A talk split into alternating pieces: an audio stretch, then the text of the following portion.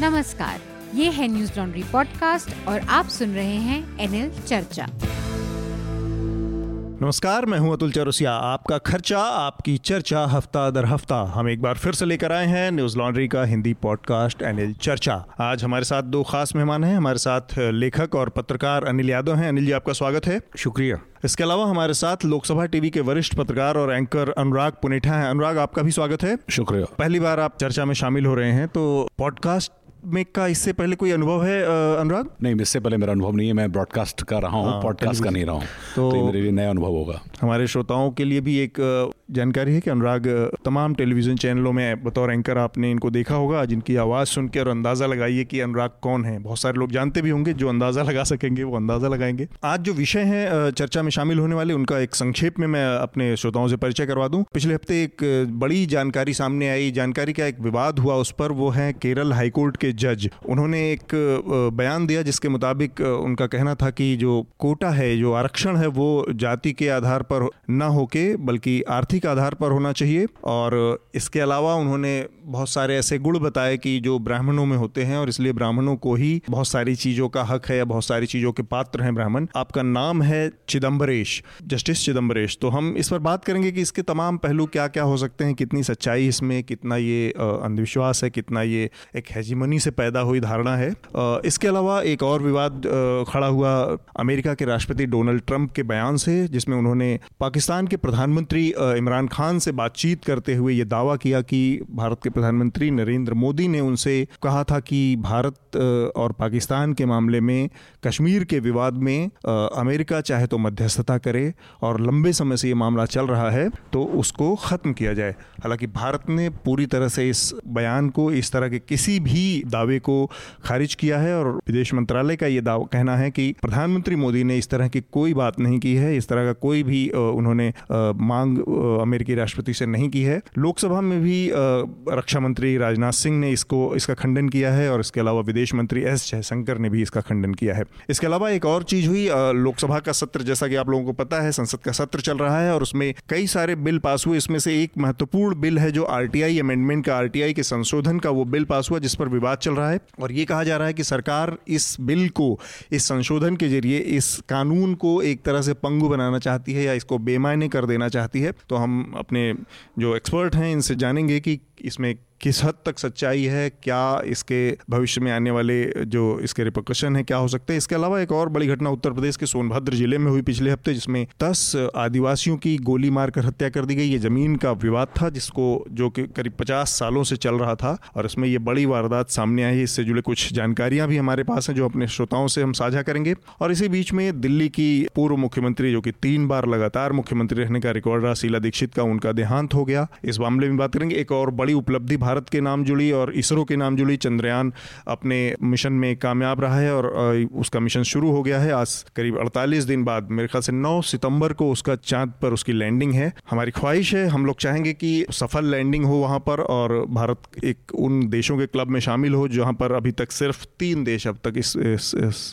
मुकाम तक पहुँच पाए हैं। तो सबसे पहले मेरे ख्याल से हम जस्टिस चिदम्बरेश के उस बयान पर ही चर्चा करें जो कि उन्होंने एक ग्लोबल ब्राह्मण सम्मेलन था समिट था कोची में चल रहा था। और उसमें उन्होंने जो बातें कही उनका ये कहना था कि ब्राह्मण अपने कर्मों से इतना पुण्य कमाता है कि वो द्विज होता है जिसका दो बार जन्म होता है। बेसिकली सारे सवर्ण जो हैं ऊपर के ऊपरी जो जो हमारी वर्ण व्यवस्था के तीन पायदान है ब्राह्मण क्षत्रिय और, और वैश्य ये तीनों ही द्विज होते हैं। हाँ, क्योंकि ये- ही द्विज और क्योंकि हाँ और ये जिनके दोबारा जन्म हो सकता है अपने कर्मों से बाकी शूद्र है जो कि एक जन्म में ही उसके अ, उसके कर्मों का फल उसको मिल जाता है। तो ये एक तो ये चीज़ की दो, ये जन्म और पुनर्जन्म की जो धारणा है और जितने कॉन्फिडेंस से हाईकोर्ट के जज ने कही, एक एक सवाल खड़ा करता है कि आज़ादी के बाद से पूरे देश में एक एक बड़ी बहस चली कि एक एक विज्ञान सम्मत एक साइंटिफिक टेम्पर वाली बात चली और ऐसे लोग पहुँचने चाहिए। अच्छा इसी में एक और बात बता दूँ कि हमारी जो जुडिशरी है उसमें इस तरह के कई नमूने देखने को मिल रहे हैं। आप लोगों को याद होगा राजस्थान के हाईकोर्ट के चीफ जस्टिस ने अभी आज से करीब डेढ़ दो साल पहले अपने रिटायरमेंट से एक दिन पहले एक बहुत महत्वपूर्ण बयान दिया था कि मोरनी जो है वो मोर के आँसू पीकर प्रेग्नेंट होती है गर्भवती वो जो आप लोग हैं आदमी जो तुच्छ इंसान हैं आप लोगों की तरह निकम्मे नहीं है कि वो सेक्स करे और उसके बाद बाद प्रेग्नेंट हो। तो इस तरह की सोच, इस तरह के लोग जुडिशरी में भरे पड़े मेरा ये कहना है कि क्या एक जज को जज का, इस तरह के किसी धर्म, जाति या संप्रदाय के विशेष के लिए आयोजित किसी कार्यक्रम में शामिल होना जायज़ है, शामिल होना चाहिए। अनुराग, सबसे पहले आपसे। देखिए, मुझे, मैं लगता है कि इससे बचना चाहिए था पहली बात तो कि जब इस देश में पिछले तकरीबन सत्तर सालों से या उससे पहले कह सकते हैं कि मनुवादी व्यवस्था, दलितों और सवर्णों के बीच की खाई का एक बड़ा डिस्कोर्स रहा है, उसमें ब्राह्मणिकल हेजमनी और ब्राह्मणिकल सुप्रीमेसी की बात अगर कोई ब्राह्मण जज करे और वो भी हाई कोर्ट का जज या किसी भी एक अच्छे पद पर बैठा व्यक्ति तो वो बिना बात की कंट्रोवर्सी को कोर्ट करेगा। हाँ इसके कितने निहितार्थ हैं कितनी सच्चाई है ये एक, एक डिबेट का विषय हो सकता है। जैसे कि पिछले तकरीबन 400-500 सालों से या उससे ज़्यादा समय से ये रहा कि हिंदुस्तान में वर्ण व्यवस्था जन्म के आधार पर हो गई। लेकिन एक बड़ा डिस्कोर्स और जो बहुत इसकी ज्ञाता है वो ये मानते हैं कि दरअसल ये वर्ण व्यवस्था चार ब्राह्मण क्षत्रिय वैश्य शूद्र के का जो पूरी व्यवस्था थी वो कर्म के आधार पर थी और इसके कई कई ऐसे माने हैं कि कई ऐसे ब्राह्मण थे जिन्होंने क्षत्रिय बने कई ऐसे क्षत्रिय थे जिन्होंने अपने कर्म के द्वारा ब्राह्मण बने ऐसी हमारे ग्रंथों में तमाम चीज़ें हैं लेकिन आज के समय में जबकि जिस उम्मीद के साथ आशा के साथ इनफैक्ट आरक्षण की व्यवस्था अंबेडकर ने कही थी कि दस साल कम से कम हम उन जातियों को हम सपोर्ट करें जो कि नीचे हैं जिनको हम्म, बहुत हम्म। दबाया हम्म। और कुचला गया उस समय किस तरह की व्यवस्था इस तरह की बात करना मुझे लगता थोड़ा बचना चाहिए था लेकिन उन्होंने एक बड़ी बात यह भी कही है कि अब ब्राह्मण समाज कम से कम एक तरह का इनिशिएटिव ले और इकोनॉमिकली वीकर सेक्शन के आधार पर आरक्षण हो जो कि मांग इस समय पिछले कई सालों से आप देखें तो उठ रही है मुझे लगता है उसका स्वागत किया जाना चाहिए वो एक अच्छी चीज़ है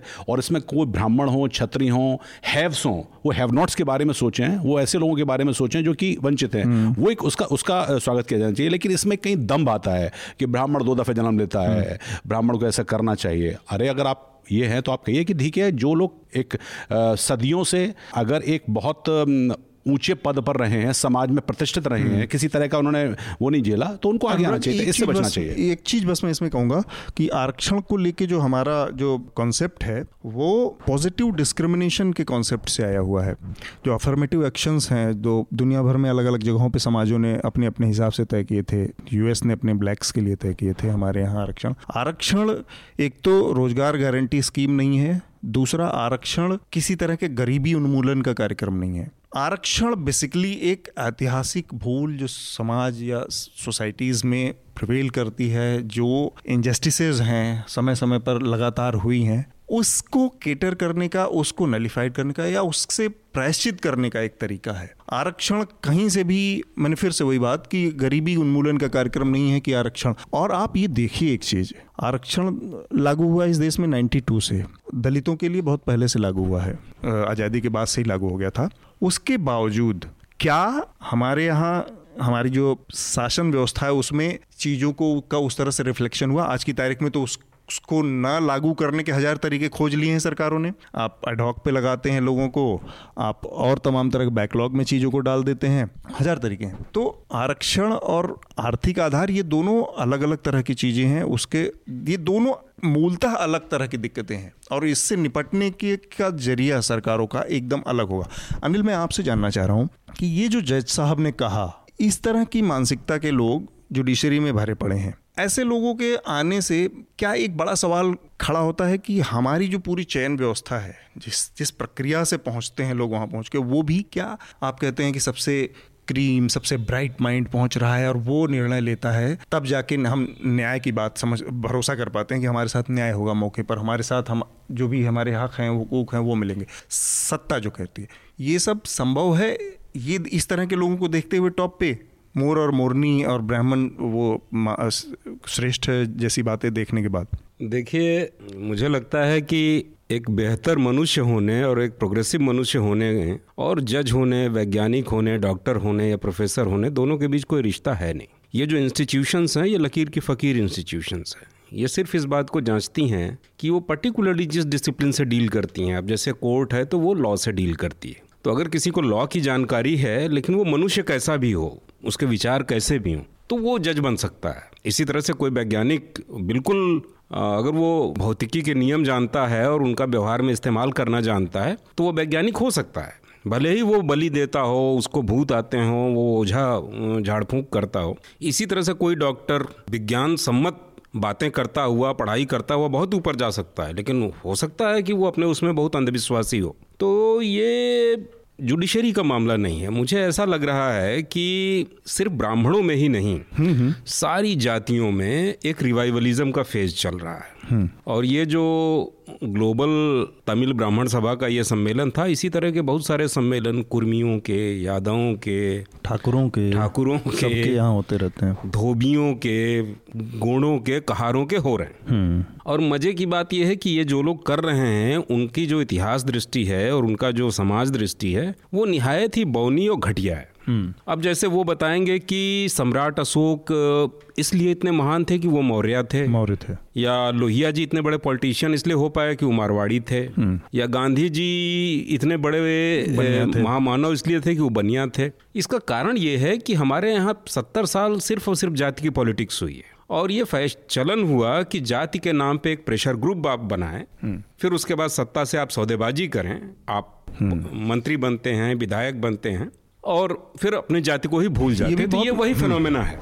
ठीक बात। ये वही और महत्वपूर्ण बात है आपने जो कही कि इसमें एक मैं आयरनी देख रहा हूँ कि इतने बड़े संवैधानिक पद पर बैठा हुआ आदमी जो ये बात कह रहा था वो आदमी जिस जगह से ताल्लुक रखता है उस जगह को मतलब हमारी जुडिशरी को हमारे उस संविधान के इंटरप्रिटेशन का अधिकार है उसकी व्याख्या का अधिकार है और वहाँ पर इस तरह के लोग बैठे हैं जिस संविधान में ये सारी बातें अवैध करार दी गई तो ये सारे तो जीवन के सारे जो है। सारे क्षेत्रों में दिखाई दे रहा है। आपको अगर आप देखें तो पॉलिटिक्स में ही जो लोग संविधानिक पदों पदों पे बैठे हुए हैं प्रधानमंत्री हैं तमाम और पदों पे ब्यूरोक्रेसी में बड़े बड़े पदों पे बैठे हैं। तो इन दिनों कुछ है लोगों का दिमाग इस तरह से चल रहा है कि वो वही मैंने कहा कि रिवाइवलिज्म का दौर है पुनरुत्थान का दौर है। मैं इसकी शुरुआत आपसे करूँगा। जैसे आपने कहा कि दरअसल आरक्षण कहीं कोई गरीब उन्मूलन का कोर्स नहीं था। मैं उससे डिसएग्री करता हूँ आपसे। अगर आप इसके नेतार्थ में देखें तो वो गरीब उन्मूलन का एक प्रत्यक्ष परोक्ष ही कोशिश है। जब सरकार के द्वारा राजसत्ता के द्वारा किसी व्यक्ति विशेष जाति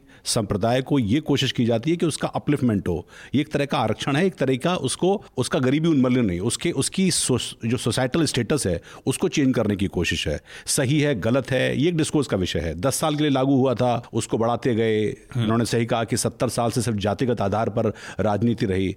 वोट से आद- के आधार पर आप व्यक्ति को पसंद करें ना करें लेकिन अगर कोई व्यक्ति किसी पार्टी ने किसी जाति का खड़ा कर दिया उसको जिताया ये हम पिछले दशकों से देखते चले आ रहे हैं। लिहाजा इसका एक बड़ा सार्थक बहस होनी चाहिए।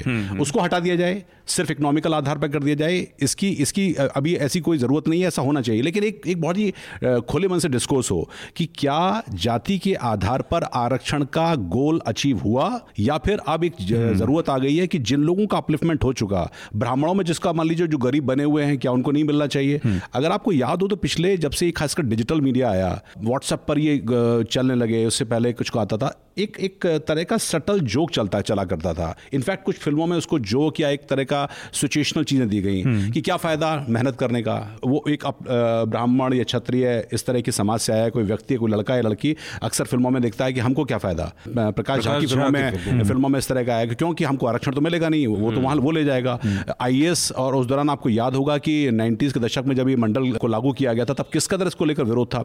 तो ये एक बड़ा वर्ग है जो कि मानता है कि उसका हक छीन कर वो किया जा रहा है। ये उसी तरह का है जब जैसे कहते हैं कि राम जन्मभूमि के दौरान जब लोग कहते हैं कि देखिए साक्ष्य तो मिल रहे हैं वहाँ पर। तो लोग लोग जब ये तर्क देते हैं वो बड़ा बड़ी जनुन तर्क देते हैं कि 500 साल पहले 400 साल पहले अगर किसी ने गलत किया तो उसका गलत आज सही कैसे हो सकता है? लेकिन एक डिस्कोर्स पैदा होता है। मेरा मानना है कि इसको खुले मन से इस बहस को होनी चाहिए कि क्या वो गोल अचीव हुआ कि नहीं हुआ या आगे इसका रास्ता क्या होगा? एक, बात है, हाँ। मैं एक छोटा सा हस्तक्षेप करना चाहता हूँ कि मुझे उन जज साहब के ब्राह्मण सम्मेलन को एड्रेस करने ब्राह्मणों के बारे में बहुत सारी हाइपरबोलिक बातें करने पुनर्जन्म का सिद्धांत उस पर कोई एतराज़ नहीं मुझे उनकी शॉर्ट साइटेडनेस पे अदूरदर्शिता पे एतराज़ है। माना ये बात लोगों के दिमाग में बैठ गई है कि आरक्षण नौकरी पाने का ज़रिया है।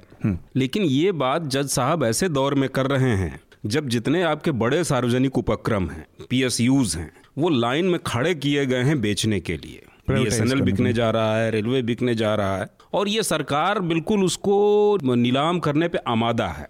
और इससे पहले भी जो जॉब की हालत थी नौकरियों की हालत थी तो नौकरियाँ हैं कहाँ? और जो थोड़ी बहुत थी भी तो वो बिकने जा रही हैं वो तो ये वो ये एक तरीका है कि सिंबॉलिक तरीके से आप आरक्षण का ऐलान कर दीजिए। मेरा इसमें अनुराग नहीं नहीं ये बेकार की बात है। कायदे से हम्म। कहना ये चाहिए उनको कि उनको विरोध करना चाहिए इन पीएसयूज के बिकने का ताकि सवर्णों को नौकरी मिल सके। हाँ नहीं लेकिन वो तो वो अर्थव्यवस्था के पैमाने पर वो फेल हो जाएगी। वो बात तो वो कर नहीं सकते। मेरा ये कहना है कि वेलफेयर स्टेट के नाते समाज में जो भी गरीब या जो भी इस तरह के वंचित तबके हैं, उसको, उसके अपलिफ्टमेंट का ज़िम्मेदारी वेलफेयर स्टेट की है, सरकार की होती है और उसके तमाम तरीके हैं। किसानों के लिए कर्ज में छूट हो जाती है और तमाम चीज़ें होती रहती है। मेरा ये कहना है कि हिस्टोरिकल इनजस्टिस और समाज का अपलिफ्टमेंट दूसरे तरीकों से ये दोनों अलग अलग चीज़ें हैं। थोड़ा सा इसको मुझे लगता है बरा के चलना चाहिए। ये कोई समझना नहीं चाहता। हिस्टोरिकल इनजस्टिस को वो गलत समझते गलत हैं चीज़ें, तो मैं इसीलिए इसीलिए दलितों को बहुत जमाने तक रिजर्वेशन के ही कारण सरकारी दामाद कहा जाता रहा है और अभी भी कहा जाता है। ठीक हम अपने अगले विषय की तरफ़ बढ़ते हैं जो कि डोनाल्ड ट्रंप अ, अमेरिका के राष्ट्रपति डोनाल्ड ट्रंप के बयान से जुड़ा मामला है। उन्होंने प्रधानमंत्री नरेंद्र मोदी के जानिब से एक बयान दिया कि उन्होंने कश्मीर के मामले में मध्यस्थता के लिए उनसे कहा है और ये बात उन्होंने पाकिस्तान के प्रधानमंत्री इमरान खान से कही है और उसके बाद काफ़ी बवाल मचा है। एक तो ये कि अ, मैं ये छोटी सी चीज़ समझना चाह रहा हूँ कि बहुत साफ़ साफ़ एक तो हमारे पास रोड मैप है सिंगला एग्रीमेंट है हमारे सामने उसके बाद लाहौर डिक्लेरेशन है कि इस रास्ते से इसका निपटारा होना है और बहुत क्लियर स्टैंड है कि ये द्विपक्षीय तरीके से निपटाए जाने का हमारा स्टैंड रहा है। ये हमारा रहा है।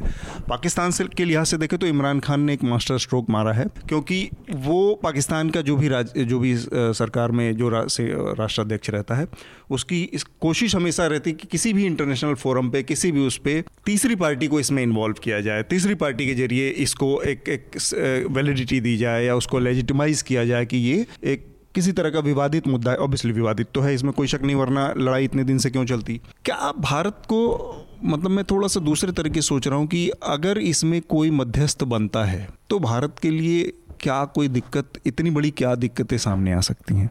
मुझे ऐसा लगता है कि इंटरनेशनल पॉलिटिक्स में भी कुछ चीज़ें रूढ़ हो गई हैं, जड़ हो गई हैं, और जिनको लकीर के फ़कीर की तरह माना जाता है, और इनमें से एक चीज़ है सॉवेरेनिटी संप्रभुता।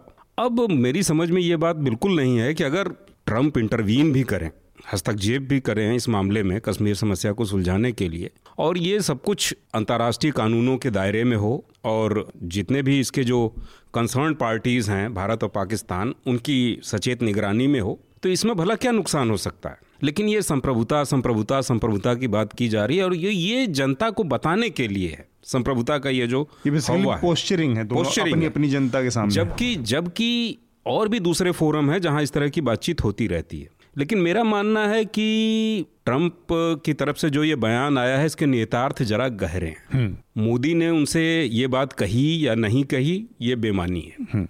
अब ये सच्चाई है कि ट्रंप खुलेआम इस बात को कह रहे हैं कि मोदी ने ऐसा कहा। नहीं ये भी सच्चाई है कि भारत कह रहा है कि ऐसा नहीं कहा। हाँ, ब- कहा। भारत के प्र- तो ठीक है कौन झूठा है कौन सच्चा है इससे आगे जाकर के ये देखना चाहिए कि इसके पीछे अमेरिका के और ट्रंप के निहितार्थ क्या हो सकते हैं। मुझे ऐसा लग रहा है कि इसका जो ज़्यादा लेना देना है वो व्यापार से है इंटरनेशनल ट्रेड से है और मुझे लगता है कि आने वाले दिनों में नरेंद्र मोदी से एक डिस्टेंस क्रिएट कर रहे हैं ट्रंप और उनको वो आर्म ट्विस्टिंग करेंगे और मनमानी शर्तें लागू करने की कोशिश करेंगे। जैसे हमने कुछ मामलों में देखा कि ट्रंप के लिए व्यापार सर्वोपरि है। जैसे अरब के जो में जो वो खाशोगी पत्रकार खाशोगी के मारने का मामला आया जिसे खशोगी। जिसे सऊदी के दूतावास में काट डाला गया वहाँ के प्रिंस ने ही कटवा दिया। उसके बाद ट्रंप ने कहा था कि अगर ऐसा हुआ है तो बहुत बुरा होगा बुरा और जैसे ही वो हमला कर देंगे सऊदी अरब पे क्या कर देंगे? लेकिन इसी धमकी के बाद पंद्रह दिन बाद वो सऊदी अरब जाते हैं और 110 अरब डॉलर के हथियारों की डील होती है और भविष्य में 410 अरब डॉलर के निवेश का सौदा होता है और वो कहने लगते हैं कि एक आदमी के मरने के बजाय एक आदमी की मौत के बजाय हम व्यापक अमेरिकी हितों को तरजीह देंगे। ठीक बात है। इसी तरह से हम देखते हैं कि कतर के मामले में वो कहते हैं कि ये आतंकवादियों को फंड फंडिंग कर रहे हैं। जैसे ही वहाँ से सौदा होता है वो मान जाते हैं। और इससे पहले हम बुश रिजीम में देख चुके हैं कि अमेरिका इराक में रासायनिक हथियारों को खत्म करने चला था। वो मानवता को बचाने की महत्वपूर्ण ज़िम्मेदारी निभाने चला था। ठीक बात है। जैसे ही तेल के साम्राज्य तेल के कुओं पे उसका अधिकार होता है तो मुझे लगता है कि ये आने वाले दिनों में भारत के साथ जो तनाव है सीमा शुल्क को लेकर के और दूसरी चीज़ों को लेकर के ये मनमानी शर्तों के रूप में सामने आने वाला है एक ऐसा अंदेशा है। एक और छोटी सी चीज़ है हाँ हाँ, मैं थोड़ा दो बैकग्राउंड देकर मैं आपको दूँगा। मैं इस बात से एग्री नहीं करता कि भारत को एक तरह का एक्सेप्टेंस करना चाहिए अपनी पॉस्चरिंग में बदलाव लाना चाहिए। रायसीना डायलॉग में जो इस समय के विदेश सचिव उन्होंने कहा था कि we are not not now not aligned we are now tactically aligned to some depends on situation ऐसे करते हुए उन्होंने कहा था एक साल पहले। नॉन अलाइंड में हम नहीं अब हम नॉन अलाइंड नहीं है हम अलाइंड है लेकिन अलाइंड हमारा किसके साथ होगा? सिचुएशन और अपने इंटरेस्ट के हिसाब से हम चलेंगे। लिहाजा भारत ने अपनी स्थिति तो क्लियर करी है। आपको याद होगा कि शायद चौंसठ पैंसठ में संसद में बहस के दौरान जब बासठ में चाइना ने अक्साई चेन और इन पर कब्जा कर लिया था और बड़ी बहस थी तो नेहरू जी ने शायद ये कहा था बड़े झुंझला के क्या हुआ उन लैंड्स की अगर कुछ जगह जहाँ पर डिमार्केशन नहीं है हमको पता ही नहीं रहता कि कहाँ पर हमारी लैंड है और कहाँ पर उनका बॉर्डर आता है, कुछ चीज़ें चली भी तो क्या फ़र्क पड़ता है, ना घास उगती है नहीं उगती है। तो लोहिया जी का बड़ा एक हिस्टोरिकल स्टेटमेंट है कि बाल तो आपके सर पर भी नहीं उगते। तो क्या हम उसको भी बेमाना मान लें? एक देश की सॉवरनिटी का बात है। सॉवरनिटी की बात को अगर आप करें कि चाइना इस समय दुनिया की सबसे जो बड़ी इकोनॉमी सेकेंड लार्जेस्ट इकोनॉमी और ग्रोइंग इकोनॉमी है, वो भी अपनी पूरी बॉर्डर को लेकर इतना सेंसिटिव है कि वो चुप रहता है लेकिन सीड नहीं करता है। आप अगर ये मान के चलेंगे कि पिछले सत्तर सालों की इंडियन डिप्लोमेसी में अगर आप बदलाव करते हैं और थर्ड पार्टी मेडिएशन पर राज़ी होते हैं तो ये हाराकिरी होगी। नरेंद्र मोदी ने किसी कॉस्ट में नहीं किया होगा। मैं इस बात का एक पत्रकार के तौर पर कह सकता हूँ कि ये पॉलिटिकल हैराकिरी होगी कभी नहीं हो सकता। है आप ट्रंप पे क्या भरोसा करेंगे? ट्रंप ट्वीट पर अपने अधिकारियों को सैक कर दें। वो आदमी- वो एक आदमी वो, कहते हैं मैं एक हफ़्ते में पूरा अफ़गानिस्तान को पूरा खत्म कर दूँगा। I can wipe off the out Afghanistan from the map of the world ये स्टेटमेंट किसी एक राष्ट्रपति का हो सकता है। हमारे पास ऐसे तमाम उदाहरण हैं कि जब अमेरिकी एडमिनिस्ट्रेशन के तमाम बड़े अधिकारी ये कह चुके हैं कि ट्रंप झूठे हैं लिहाजा ट्रंप की बात नहीं। हाँ इसके इसका जो रिप्रकशन है वो ये वही असली ये एक बड़ा एक गुगली मारी है ट्रंप ने या ट्रंप एडमिनिस्ट्रेशन ने जो कि अब जयशंकर साहब को निपटना पड़ेगा।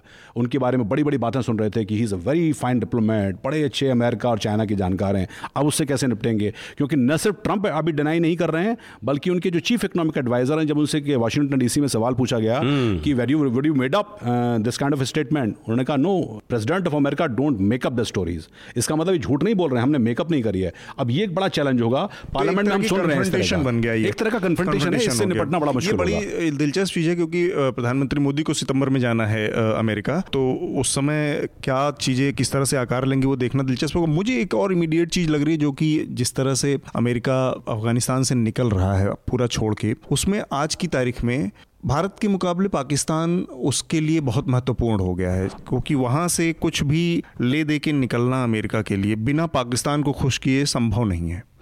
और उस स्थिति में ये कह के, पाकिस्तान के मन की बात कह के, ट्रंप ने एक दावा, एक दांव चला है, एक एक कदम आगे बढ़ाया है और उसका फ़ायदा पाकिस्तान को मिलना है, क्योंकि अफ़गानिस्तान के रास्ते दो बड़ी चीज़ें जाएँगे, क्योंकि भारत का बहुत बड़ा स्टेक है अफ़गानिस्तान में।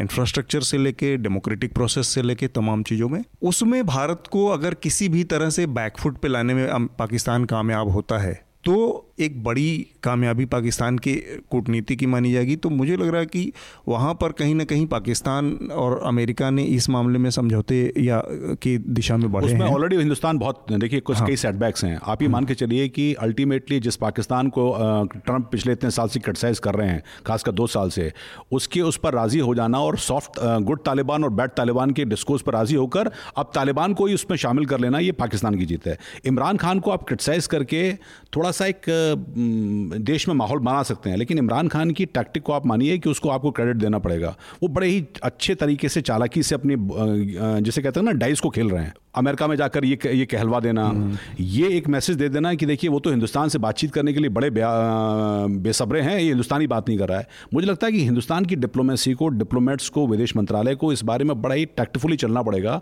कि how to counter in terms of optics दिखावे के तौर पर आप पाकिस्तान की उस चाल को आपने बहुत वो एक मैक्सिमम अचीव कर लिया आइसोलेशन हो चुका पाकिस्तान का आपने मैक्सिमम माइलेज अचीव कर लिया लेकिन इसके आगे क्या?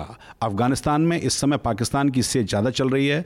अगर ट्रंप ने यही सब कुछ किया वहाँ से विड्रॉल किया तालिबान को अगर सत्ता सौंपी तो आप हिंदुस्तान मानिए कि हिंदुस्तान के तमाम इंटरेस्ट वहाँ पर कॉम्प्रोमाइज़ होंगे। उधर ईरान में आपका चाबार पोर्ट है वहाँ पर आपका इंटरेस्ट होगा। लिहाजा हिंदुस्तान की डिप्लोमेसी के लिए इस समय बड़ी ज़रूरत है। और वैसे भी लोग कहते हैं कि पूरे एशिया को और खासकर साउथ ईस्ट एशिया को ट्रंप ने छोड़ दिया है और ये हवाले कर दिया है कि आप या तो हिंदुस्तान संभाल ले तो संभाल ले वरना आके आप रशिया संभाले या कोई संभाले।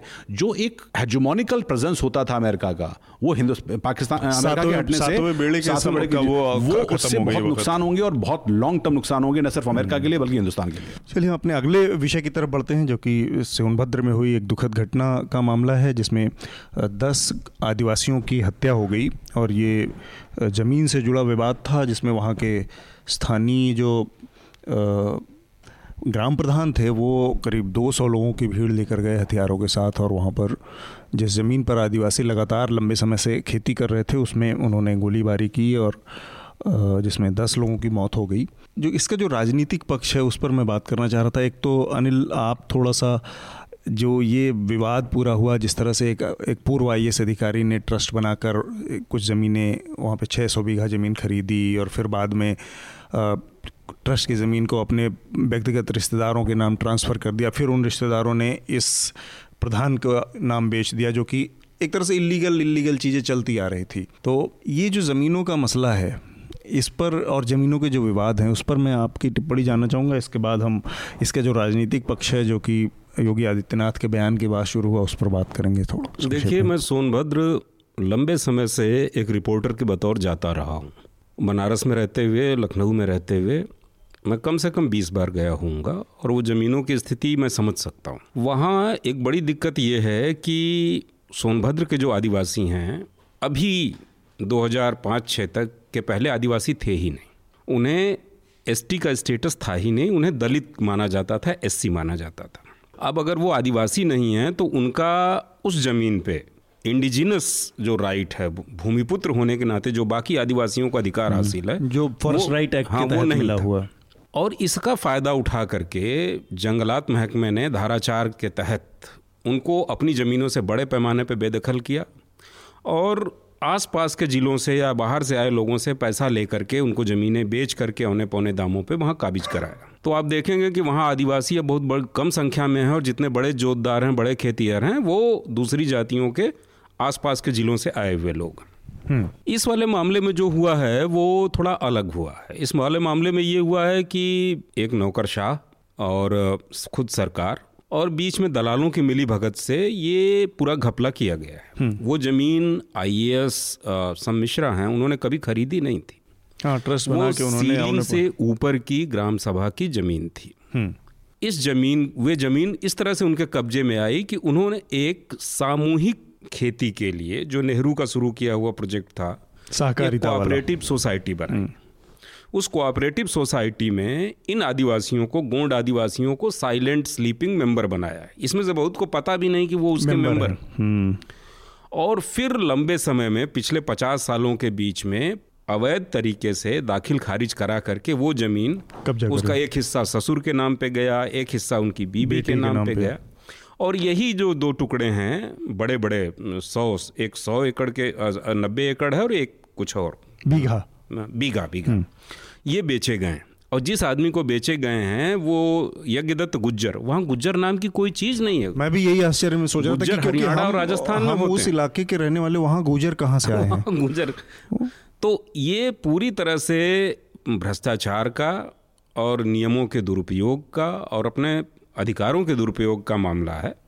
और इस मामले में आदि- आदिवासियों के साथ अब चूँकि ये बड़ी संख्या में आदिवासी मारे गए इसलिए चर्चा में आया। वरना इस तरह के जमीनी विवादों को लेकर के सोनभद्र में अक्सर आदिवासी मारे जाते रहे हैं और मारे जा रहे चर्चा भी नहीं हुई। इसके बाद एक जो पहलू इसका शुरू हुआ, मैं देख रहा था कि जो कि हमारी जो डेली जो दिन ब दिन की जो पॉलिटी है, जो उससे उस पर बड़ी चिंता का वो एक माहौल बनाता है। कि दो दिन तक केवल ये का रसाकसी चलती रही कि जो उत्तर प्रदेश सरकार है योगी आदित्यनाथ की कि कौन वहाँ जाए कौन वहाँ नहीं जाए किससे मिलना है कौन किससे नहीं मिलना है। उसके बाद जब आद, वो खुद गए वहाँ पर तो उन्होंने बयान जो दिया वो इतना हास्यास्पद बयान और ये एक्चुअली साबित करता है कि आपकी जो पूरी प्रशासनिक क्षमता है कितनी कुंद है या आपका जो पूरा अनुभव है राज उसका वो इतना लिमिटेड है कि आप कह रहे पचास साल पुरानी पुराना विवाद है और कांग्रेस ने इस विवाद को जड़ा। इसकी सारी ज़िम्मेदारी भाई, पुलिस किसके अंडर में काम कर रही है? प्रशासन किसके अंडर में काम कर रहा है? लॉ एंड ऑर्डर कौन चला रहा है? कांग्रेस चला रही है? तो इस तरह के, और यही चीज़ हमने देखा था, जब सौ से ज़्यादा बच्चे मर गए थे ऑक्सीजन की कमी से, खुद उनके अपने गृहनगर गोरखपुर में, तब भी कोई क्लू नहीं मतलब एक क्लूलेस आदमी होता है ना, जिसको पता नहीं है कि उसकी नाक के नीचे चल क्या रहा है, चीज़ें कैसे चल रही हैं। इस तरह का वो बार बार दे रहे हैं। तो ऐसे आदमी के साथ इतना बड़ा प्रदेश संभालना कितना मुश्किल होता जा रहा है, ये उसकी बानगी है। बाकी छोटे मोटे लोग जंगल राज और इन तमाम तरह की जुमलेबाजियों में फंसे हुए हैं। लेकिन जिस तरह की लॉ एंड ऑर्डर की situation day day to day day to day आ रही है, दिन ब दिन यहाँ से, लखनऊ से तो हरदोई से तो उन्नाव से, हर जगह से, वो बताता है कि ये एकदम एक जो अक्षम प्रशा, प्रशासक होता है उस तरह के प्रशासक साबित हो रहे हैं। तो ये तो बहुत अपरेंट है। अगर आप भाजपा के लोगों से ही उत्तर प्रदेश में बात करें तो वो आपको नाम न छापने या न ना बताने की शर्त पे बड़ा बताएँगे क्योंकि सांगठनिक कार्रवाई होगी वो निकाल दिए जाएँगे। लेकिन वो खुद बताएँगे कि विधायकों की कोई नहीं सुन रहा है मंत्रियों की कोई नहीं सुन रहा है और ब्यूरोक्रेसी में पूरी तरह से एनआरकी है अनुराग देखिए मैं इसमें मानता हूँ कि ये बड़ा मिस हैंडलिंग बहुत बड़ी लेवल की मिस हैंडलिंग है और इस तरह का बयान तो अपने आप में बहुत ही ज़्यादा किसी भी नेता को तो मैं तो वही सोच रहा हूँ कि और- एक आदमी 200 लोगों को लेके 50 ट्रैक्टर लेके इतने सारे हथियार लेके पहुँच गया आपका इंटेलिजेंस यूनिट तक को खबर नहीं है। नहीं, नहीं, मतलब मिले हुए हैं। इंटेलिजेंस यूनिट से ज़्यादा मतलब जो वहाँ का पूरा वो है उसके नो डाउट दोषी ना बिल्कुल पता था लोकल पुलिस को और पुलिस थाना छोड़ के भाग गई भाग गई भाग गई। तो ये अपने आप में इसमें एक सख्त कदम मतलब आप पूरा सैक करते ट्रांसफ़र करते आप एक सख्त कदम उठाते इससे ये तो होना ही चाहिए था इसमें कोई दोहराई नहीं है और ये अपने आप में बड़ी मिसहैंडलिंग है। इससे न सिर्फ़ आप अपनी छवि खराब करते हो बल्कि आप उस लेवल पर आते हो कि हर चीज़ में राजनीति है तो इसकी तो जितनी कड़ी निंदा हो, हो, होनी चाहिए होती है। लेकिन देखिए ये दरअसल क्या है कि अपने आप में उस लेवल पर राजनीति के जाने का मतलब है कि जहाँ पर ब्लेम को लेना ही नहीं है ब्लेम को ट्रांसफ़र करना है। और ये सिर्फ़ भाजपा के साथ ही नहीं है सब किसी के साथ है। इससे पहले आप देखिए तो क्राइम के मामले में समाजवादी पार्टी का तो खैर क्या कुछ इतिहास रहा है हम सभी जानते हैं। बट हाँ ये एक बड़े लेवल की मिसहैंडलिंग है और जो योगी आदित्यनाथ ये दावा करते रहे थे कि हम अपराधियों से बड़ा ले रहे हैं एनकाउंटर चल रहे हैं उस पर एक बड़ा दाग भी होगा इनको। ठीक और बात है। हम अपने अगले विषय की तरफ़ बढ़ते हैं जो कि आरटीआई में संशोधन से जुड़ा मामला है। हम लोग जब पत्रकारिता के बहुत शुरुआती चरण में थे तब ये आया था कानून और ये कहा जाता था हमको समझाया जाता था। और ये न्यूज़ रूम में एक बीट बन गई थी आरटीआई की बीट हर जगह एक आरटीआई जर्नलिस्ट रखा जाने लगा था। इतना बड़ा कानून था और ये वन ऑफ़ द मतलब ये कहा जाता था कि आज़ादी के बाद आफ्टर इंडिपेंडेंट इंडिया के सत्तर सालों के इतिहास में one of the greatest piece of legislation है ये वो। लेकिन पिछले चार पाँच सालों में छः सालों में देखा हमने कि इसको, और यूपीए के ही टाइम में जिस सरकार ने इसको लागू किया था, उसके ही समय में हमने देखा कि इसके अमेंडमेंट की बार बार कोशिशें की गई। हालाँकि इधर से सिविल सोसाइटी और एक्टिविस्टों की तरफ़ से इतना ज़्यादा उसका इतना विरोध हुआ कि बार बार सरकार को कदम पीछे खींचना पड़ा। अब ये चीज़ हो गई टेबल हो गई पार्लियामेंट में, क्योंकि अभी जिस पार्टी के पास एब्सोल्यूट पावर है, भारतीय जनता पार्टी के पास, वो इस स्थिति में है कि संसद में वो पास करा सकती है अपने इस कानून को। तब इस कानून में ये जिस तरह के संशोधन हो रहे हैं, वो पूरी तरह से बताता है कि ये अब एक तरह से बेमायने हो गया हालाँकि सूचनाएँ मिलने पिछले चार पाँच सालों से बंद हो गई हैं। मैंने, मेरा व्यक्तिगत अनुभव है, मैं बता सकता हूँ, मैंने दस आर लगाए होंगे, किसी के किसी के रिप्लाई नहीं आता है। केवल घुमाया जाता है। जो फ़र्ज़ अदायगी, एक कोरम पूरा करना होता है कि 20 दिन के अंदर में एक आपको एक्नॉलेजमेंट आ जाएगा हाँ मिल गया है। फिर उसके बाद इस तरह से तो घुमाने की ये सब चीज़ चल रही हैं। तो बेमायने तो ये कानून किसी न किसी तरीके से पहले ही कर दिया गया है। अब इसकी पूरी जो स्वायत्तता है, उस पर जो सवाल खड़ा, जिसमें जैसे एक बदलाव ये किया गया है कि प्रधानमंत्री और उनके द्वारा चयनित एक व्यक्ति और सूचना अधिकारी और मुख्य सूचना अधिकारी इन दोनों बाकी सबका चयन करते थे। और जो इसके लिए आवेदन मंगाए जाते थे, वो देश भर से मंगाए जाते थे। अब ये है कि 10-20 लोगों को प्रधानमंत्री और उनकी जो पार्टी की जो सरकार की जो समिति है, वो खुद तय कर देगी कि इन 10 लोगों में से कुछ लोगों को एक एक को मुख्य सूचना आयुक्त बनाया जाएगा, बाकी लोगों को सूचना आयुक्त राज्यों का बनाया जाएगा, ये वो। ये स्थिति बताती है कि, और दूसरा इनके पे ग्रेड, इन तमाम चीज़ों में। तो स्वायत्तता तो ऐसे ही खत्म होगी, किस आदमी को राजनीतिक दल क्यों चाहेगा? अगर वो किसी इस तरह की प्रक्रिया से आता जो कि संवैधानिक संस्थाओं के जैसा होता तो कहने को कोई कह सकता है कि आज की तारीख में तो चुनाव आयोग के ऊपर भी सवाल उठ रहा है, जुडिशरी के ऊपर भी सवाल उठ रहा है। लेकिन जब आप कानूनी तौर पे स्वायत्त होते हैं तो उसी बीच में से कभी कोई जेएम लिंगदो भी पैदा हो जाता है, कभी कोई टीएन सेशन भी पैदा हो जाता है। उस पूरी संभावना को ही खत्म कर दिया गया है, कर कर दिया जाएगा इस इस संशोधन के ज़रिए। अनिल आपका और अनुराग, आपका? मेरा इसमें मानना है कि देखिए, दरअसल ये बात पूरी तरह से सच नहीं है कि उसकी पूरी स्वायत्ता को खत्म किया जा रहा है। ये कंसर्न दानिश अली, आपके तृणमूल कांग्रेस की मोहित्रा या फिर शशि थरूर, इन सबने संसद में उठाया था कि बेसिक जो टीथ है, आरटीआई का वो खत्म हो रहा है। लेकिन सरकार की तरफ़ से जो फ्लोर ऑफ़ द हाउस दिया गया। वो ये कि हम इस तरह की कॉम्प्रोमाइज़ नहीं कर रहे हैं। हाँ पर यह बात सच है कि एक चीज़ जो कि किसी भी तरह के डाउट को ख़त्म करती सरकार इस बिल में किसी भी तरह के अमेंडमेंट को स्टैंडिंग कमेटी पर भेजे। स्टैंडिंग कमेटी पार्लियामेंट की एक वो बॉडी है जिसमें कि तमाम पार्टीज़ के लोग होते हैं और उनकी अपनी से होती है और वहाँ से निकलने के बाद चीज़ें जाती हैं। अगर वो होता तो ज़्यादा बेहतर होता। अभी हमको ये मान के चलना चाहिए हालाँकि देखिए सरकारें पहले भी सूचना आयुक्त को नियुक्त करती रही हैं। लिहाजा इस बार किस तरह का बदलाव होगा और इस बार एब्सोल्यूट मेजोरिटी की सरकार कितना प्रेशर डालेगी ये बड़ा डिबेटेबल चीज़ है। पर हाँ अगर ये उस तरह से किया जाता तो शायद जो सवाल उठ रहे हैं वो ना उठते मेरा इस बारे में मानना है। अनिल आपका क्या कहना है? देखिए इसमें जो संशोधन किए गए हैं उसका उसकी दिशा तो बहुत साफ़ लग रही है कि इसकी ऑटोनॉमी को कर्टेल किया जाए और सूचना अब जैसे ये है कि जो उनका टेन्योर होगा सूचना आयुक्त का वो सरकार तय करेगी सरकार तय करेगी। पहले पाँच साल का टेन्योर था फक्स था। अब वो तीन साल रहेंगे इस पद पे दो साल रहेंगे या छह महीने रहेंगे ये केंद्र तय करेगा। दूसरा उनकी सैलरी जो पहले चीफ सेक्रेटरी के बराबर थी उसको कम करके अब आपने सूचना और वो इलेक्शन कमीशन के जो ऑफिशियल्स हैं उनके बराबर कर दी। लेकिन ये जो दुरुपयोग है ये पहले भी हो रहा था। ये जो सूचना आयुक्त राज्यों में नियुक्त किए जाते हैं जैसे मैं उत्तर प्रदेश के अपने अनुभव के आधार पर कह सकता हूँ कि इसका दुरुपयोग मुलायम सिंह यादव ने भी किया।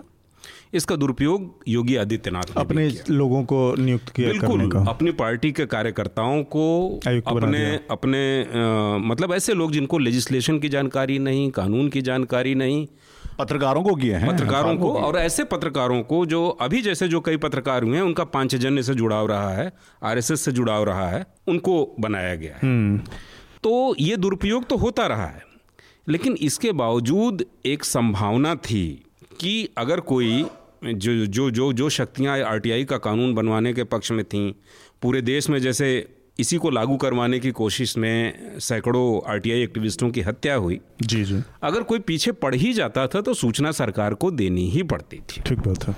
लेकिन अब इसकी ऑटोनॉमी जब कर्टेल की जा रही है तो मुझे लगता है कि फिर एक बार किसी बड़े संघर्ष की ज़रूरत है इसको बचाने के लिए। हाँ एक बड़े संघर्ष से ये आया भी था। एक बड़ी चीज़ जो जनता के हाथ में आई थी अब जा रही है। जनता हाँ मतलब इस डेमोक्रेसी में अगर जनता के हाथ को मज़बूत करने वाला कोई कानून था कुछ कानून है तो उनमें से एक ये बड़ा था। और ये आया भी आंदोलन के ही ज़रिए था अरुणा रॉय और तमाम लोगों ने लंबे समय तक इसके लिए संघर्ष किया। केंद्र में राजू देश भर में लागू होने से बहुत पहले राजस्थान में उन्होंने इसको लागू हाँ, करवाया था और इस तरह से इसकी शुरुआत हुई थी। तो इस लिहाज से इसकी एक एक बड़ी भूमिका थी और हमारी जो शासन व्यवस्था उसको डेमोक्रेटाइज करने वाला एक बड़ा हथियार था ये, और पारदर्शिता लाने का एक बड़ा हथियार था।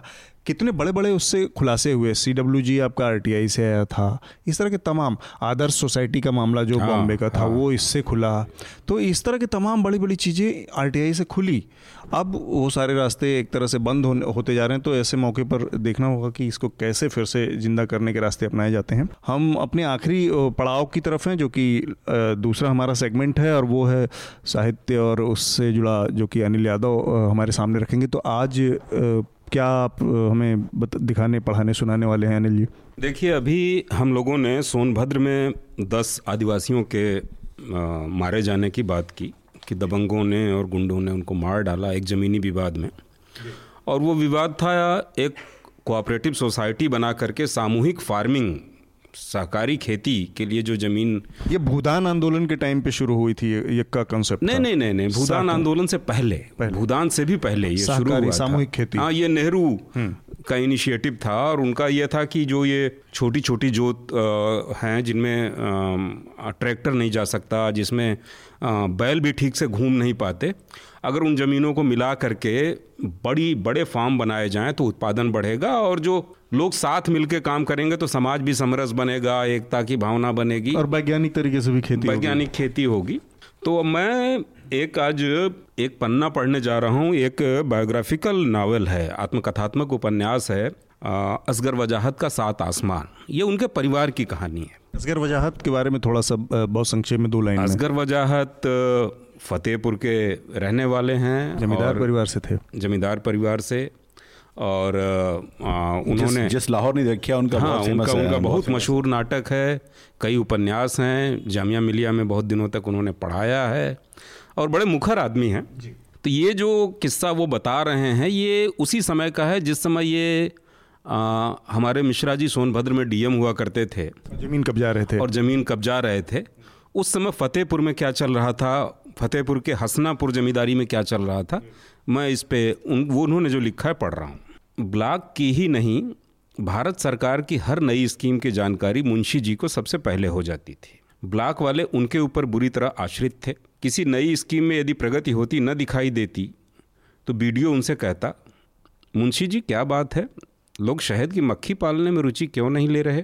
मुंशी जी अगले दिन लोगों में रुचि पैदा करा देते।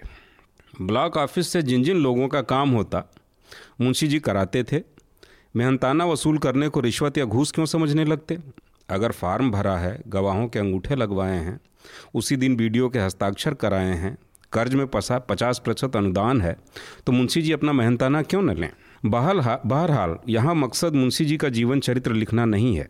सिर्फ़ ये बताना है कि मुंशी जी ने मेरे अब्बा को बताया कि किस तरह सहकारी फार्म बनाया जा सकता है। उन्होंने ज़िले के सहकारी कार्यालय का पता भी बताया, जो चौक की गलियों दर गलियों में एक टूटे फूटे जर्जर मकान में था। मकान सहकारी इंस्पेक्टर के मामा का था, इसलिए कार्यालय खोलने की उससे बेहतर जगह शहर में और कोई नहीं थी।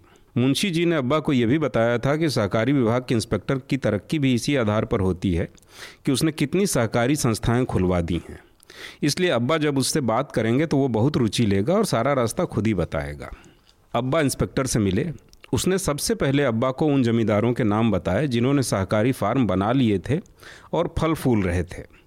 उसने ये भी बताया कि सहकारी फार्म निश्चित रूप से सीलिंग में नहीं आते। उसके अनुसार पहला काम यह था कि अब्बा को आसपास के किसानों को तैयार करना था कि वे फार्म के सदस्य बन जाएँ। सदस्य नाम मात्र के लिए ही होंगे। इससे उनका कोई नुकसान नहीं होगा, उल्टे फ़ायदा होगा। उसने कहा, कम से कम चौदह सदस्य होने चाहिए, तभी सरकारी, सहकारी फार्म बन पाएगा। अब्बा ने गाँव जाकर उन किसानों से बात की, जिनकी एक एक दो दो बीघा ज़मीनें उनके रकबे के पास थीं। एक कुर्मी को छोड़कर, जो कुछ कांग्रेसी मिजाज का आदमी था और कोई तैयार न हुआ। उन सबने हाथ जोड़ दिए। दरअसल उनको किसी ने डरा दिया था कि इस चालाकी से अब्बा उनकी ज़मीनें हड़प करना चाहते हैं। जब सिर्फ़ एक ही आदमी तैयार हुआ तो अब्बा परेशान हो गए, फिर इंस्पेक्टर के पास गए। तो उसने कहा कि ये कोई परेशानी की बात नहीं है। आप एक एक बीघा या दो दो बीघे के बैनामे अपने नौकरों के नाम कर दीजिए, या गाँव के हरजनों के नाम कर दीजिए। वो ज़मीन के मालिक मान लिए जाएँगे और अपने आप, आपके सहकारी फार्म के सदस्य हो जाएँगे। यह काम आसान था। अब्बा ने मैकू की मदद से पाँच छः कुंजड़ों, चार पाँच चमारों और कुछ भूमिहीन कुर्मियों को इस बात के लिए तैयार किया कि उनके नाम बैनामे कर दिए जाएँ। ज़ाहिर है कि वे पैसा क्या देते? उल्टे कागज़ी कार्रवाई, लिखा पढ़ी का पैसा और स्टाम्प फ़ीस वगैरह भी अब्बा को अपने पास से लगानी पड़ी। सिर्फ़ बैनामा हो जाना ही काफ़ी नहीं था। जब तक ज़मीन का दाखिल खारिज होकर उन लोगों के नाम चढ़ न जाता और उन्हें खसरा खतौनी की नकल न मिल जाती, तब तक वे सहकारी सोसाइटी के मेंबर नहीं बन सकते थे। सब जानते हैं कि यह काम लिए दिए बिना नहीं होता। पटवारी, कानूनगो, नायब साहब सबको कुछ न कुछ दिया गया तो चार पाँच महीने में काम हो पाया। उसके बाद सबको शहर बुलवाया गया। मैकू उन्हें अपने साथ ले आए। दसियों कागजों पर उनके अंगूठे लगवाए गए। गाँव का आदमी वैसे ही कागज़ देख के डर जाता है, जबकि उस पर अंगूठा भी जमाना हो। इसलिए उन लोगों को मिठाई पूड़ी खिलवाई गई, खर्चा दिया गया। सबको इंस्पेक्टर ने भी समझाया कि यह फ़ायदे का काम है, इसमें कोई नुकसान नहीं है। अब्बा ने कहा, अब वो उन्हीं को बटाई पर ज़मीन देंगे जो सहकारी फार्म के सदस्य बन गए हैं। गरज ये कि फार्म आदि भरकर इंस्पेक्टर ने अब्बा से हेड हेड ऑफ़िस यानी इलाहाबाद चलने को कहा। ज़ाहिर है कि आने जाने खाने पीने का खर्चा अब्बा ने उठाया और कागजात जमा हो गए। कागजात जमा होने के बाद कोई आठ महीने गुजर गए। इंस्पेक्टर इस बीच अब्बा को चार पाँच बार इलाहाबाद ले गए। कागजों में कभी कोई कसर रह जाती तो कभी कोई। बहरहाल, एक दिन वह आया कि इंस्पेक्टर कागज़ लेकर घर आए कि फर्म, फार्म, सहकारी फार्म का रजिस्ट्रेशन हो गया है। उनको मिठाई के पैसे दिए गए और कागज़ अब्बा ने ले लिया। उनको लगा, कुछ हो या न हो, कम से कम सवा सौ बीघे ज़मीन बच गई है और ज़मीनों के दाम आसमान छू रहे हैं ये भी हो सकता है कि खेती जम जाए। क्या बात है। क्या बात है। तो इस कहानी के साथ इस हिस्से के साथ हम अपने आखिरी राउंड की तरफ़ बढ़ेंगे जो कि हमारा रिकमेंडेशन का राउंड है। तो अनिल जी आपका रिकमेंडेशन मेरा मेरा रिकमेंडेशन तो यही है कि असगर वजाहत का जो उपन्यास है सात आसमान। सात आसमान। ये पढ़ा जाना चाहिए। ठीक बात। अनुराग आपका रिकमेंडेशन क्या होगा हमारे श्रोताओं के लिए? मेरे लिए श्रोताओं के लिए दो अभी मैंने चीज़ें पढ़ी हैं एक पाकिस्तान के राइटर के मुश्ताक अहमद वारकी हम्म। जिनका खोया पानी करके नोबल थे हालाँकि उन्होंने पहले लिखा लंदन में रहते थे हम्म। और पाकिस्तान में बड़े किसी बैंक अधिकारी थे हम्म। तो उनका वहाँ की सेटायर और पाकिस्तान की जो सामंत वर्ग है वो जो लंदन जो इंग्लैंड और अमेरिका भागता है और वहाँ जाके जो एक तरह का विरोधाभास झेलता है उसके ऊपर उनका एक बड़ा व्यंगात्मक ये है तो खोया पानी मैं रिकमेंड करना चाहूँगा। और एक और नोबल पढ़ने को मिला वो वो एक बेल्जियम के राइटर हैं बड़े रेडिकल माने जाते हैं और उन्होंने गांधी के ऊपर लिखा था हम्म। और वो शायद गोडसे के नज़रिए से था why I killed Gandhi hmm. तो किसी पत्रकार को खासकर अगर ऑब्जेक्टिव के नज़रिए से पर्सपेक्टिव के नज़रिए से पढ़ना है तो वो नॉवल वो किताबें हम्म। पढ़नी चाहिए। ये मैं तो रिकमेंड करना चाहूँगा। ठीक बात है। मेरा रिकमेंडेशन इस हफ़्ते है एक लेख जो कि the India forum dot in पर छपा है शेवंती नैनन का हालाँकि ये करीब पिछले महीने छप गया था तो एक महीने पहले का हो गया। ये बेसिकली पूरा एक एक एनालिसिस है। इसका शीर्षक ही है how India's media landscape change over five years तो बेसिकली मीडिया में जो बदलाव आए हैं भारत के मुख्य धारा के तीनों डिजिटल प्रिंट टेलीविज़न और उसमें सोशल मीडिया का नाम क्या बताया आपने राइटर का? हाँ प्रोमिनेंट क्रिटिक मीडिया क्रिटिक हैं। और जर्नलिस्ट हैं। तो how India's media landscape change over five year में उन्होंने इसकी एक डिटेल बहुत in depth long form analysis किया है। हम इसको कोशिश कर रहे हैं कि हिंदी में भी छापेंगे। इसके साथ ही हम अपने आज की चर्चा को रोकेंगे। उससे पहले हमारा जो हमेशा अपील होती है आप लोगों से कि न्यूज़ लॉन्ड्री को सब्सक्राइब करें, क्योंकि आपके समर्थन से जो मीडिया खड़ा होगा, वो आपकी बात ज़्यादा करेगा और किसी भी तरह के कॉरपोरेशन किसी भी तरह के राजनीति के दबाव से भी मुक्त रहेगा। आप दोनों लोगों का बहुत बहुत शुक्रिया। धन्यवाद। न्यूज़ लॉन्ड्री के सभी पॉडकास्ट ट्विटर आई और दूसरे पॉडकास्ट प्लेटफॉर्म पे उपलब्ध हैं। खबरों को विज्ञापन के दबाव से आज़ाद रखें। न्यूज़ लॉन्ड्री को सब्सक्राइब करें।